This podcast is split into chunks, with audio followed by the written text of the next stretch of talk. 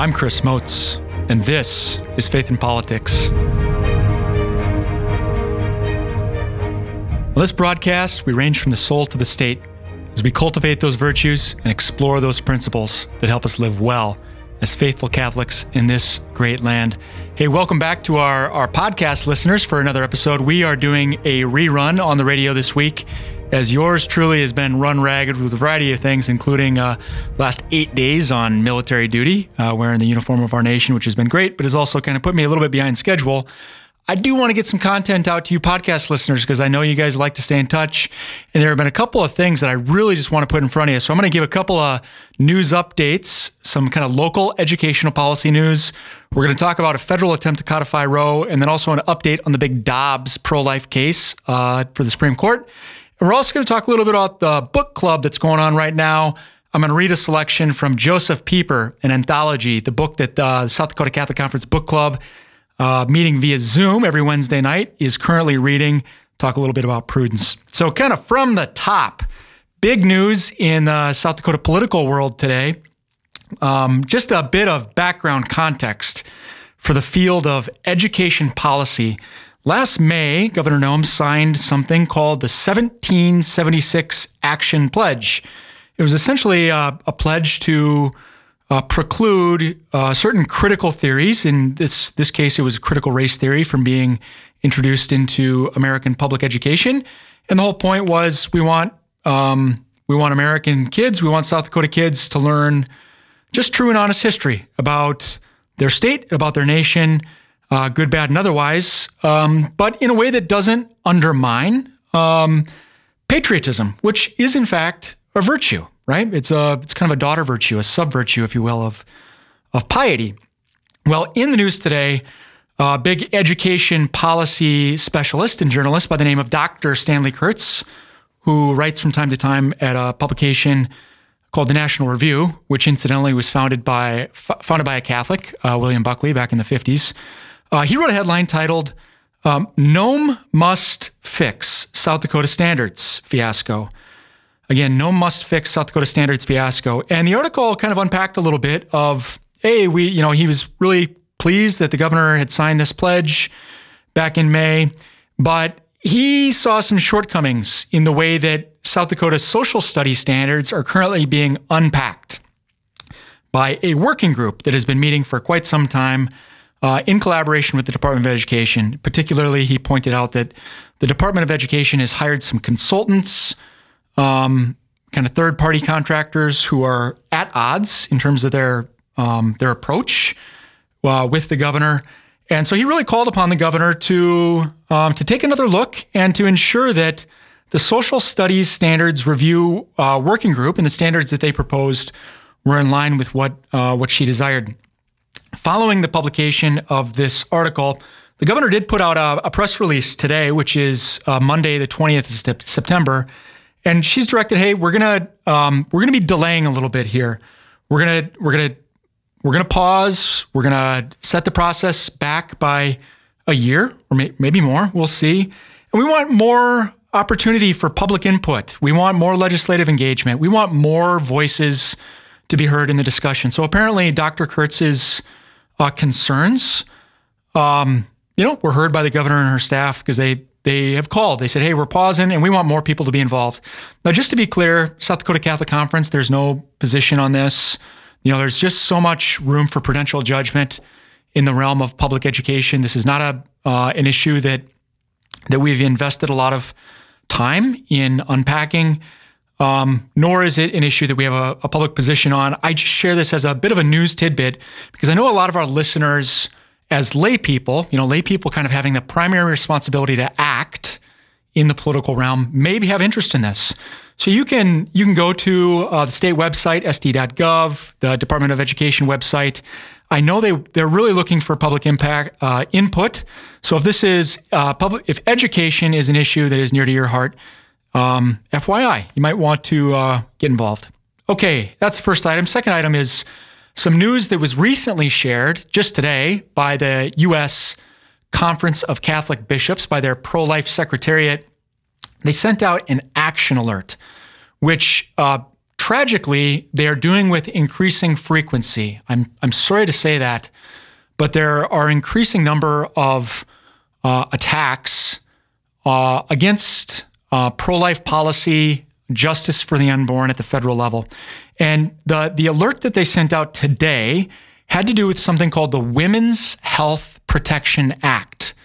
And that's, of course, uh, that's a, it's a euphemistic title. It's a pro-abortion piece of legislation that would do a couple of things. First and foremost, it would codify Roe versus Wade. Now, why would um, why, why would certain politicians on the national stage want to codify what is currently the law of the land via case law versus Roe versus in, in Roe versus Wade, an infamous 1973 uh, decision um, opening the floodgates for legalized abortion throughout the land, leading to the deaths of over 60 million uh, unborn children. Why would they want to do that? Well, because we're going to talk about kind of our next news point. Uh, Dobbs, Dobbs v. Mississippi, it's this big, big uh, Supreme Court case. Uh, it's coming up in the next year. It has a potential to overturn Roe. So there are politicians, elected representatives, and senators serving in the United States Congress that would like to codify Roe. Uh, additionally, in, ad- in addition to codifying Roe um, through the Women's Health Protection Act, here's what else the USCCB warns this law would do. Um, it would force Americans to pay for abortions both here and abroad with their tax dollars. And for those who have listened to the program in the past, know that we uh, were very concerned about the Hyde Amendment going away this year. The Hyde Amendment uh, protects American taxpayers from having to pay for abortions with their tax dollars, um, very narrowly dodged a bullet with Hyde this summer. Hyde is still law, um, but was very, very close to being uh, removed. So this this current proposal would essentially gut Hyde, and it would also this is really crucial. It would likely force healthcare professionals, doctors, nurses, etc., to perform, to assist in, to refer for abortion even if it's contrary to their deeply held beliefs. So employers and insurers would also be forced to pay for uh, pay for or cover abortion. Uh, friends, this is uh, deeply, deeply concerning for obvious reasons. And we know where our, uh, when I say our, I mean South Dakota's DC delegation is going to be at on this.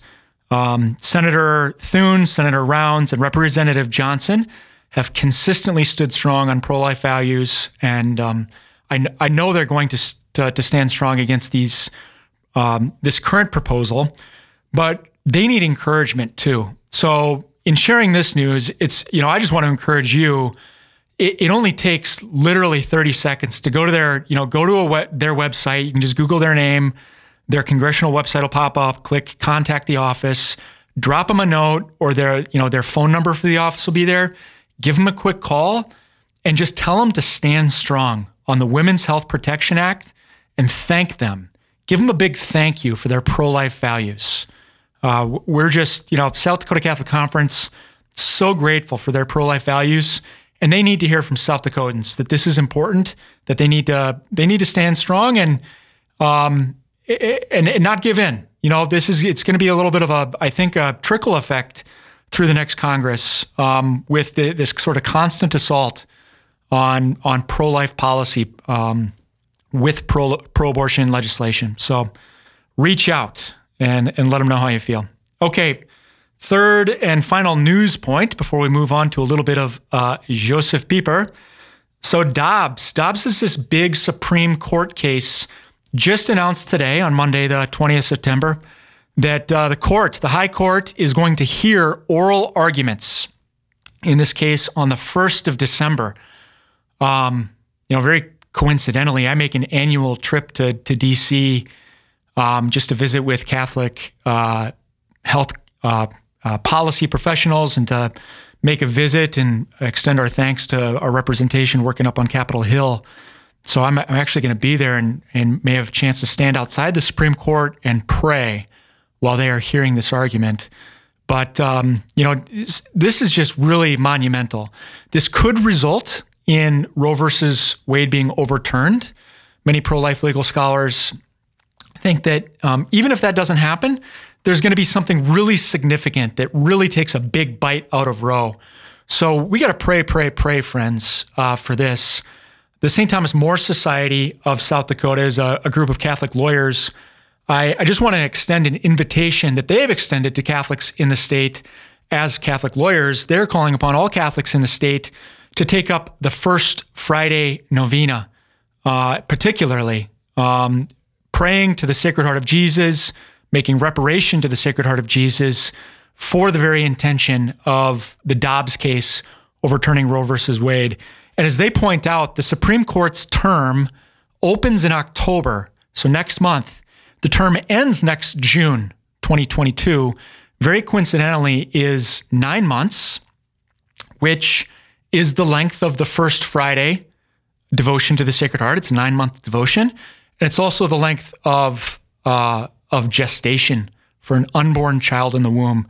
So, beginning in October, St. Thomas More Society of South Dakota is calling upon all Catholics in the state to take up the First Friday novena to the Sacred Heart of Jesus. And, uh, and, and, you can learn a little bit more about that devotion uh, on, on the internet. Just wanted to pass along that invitation.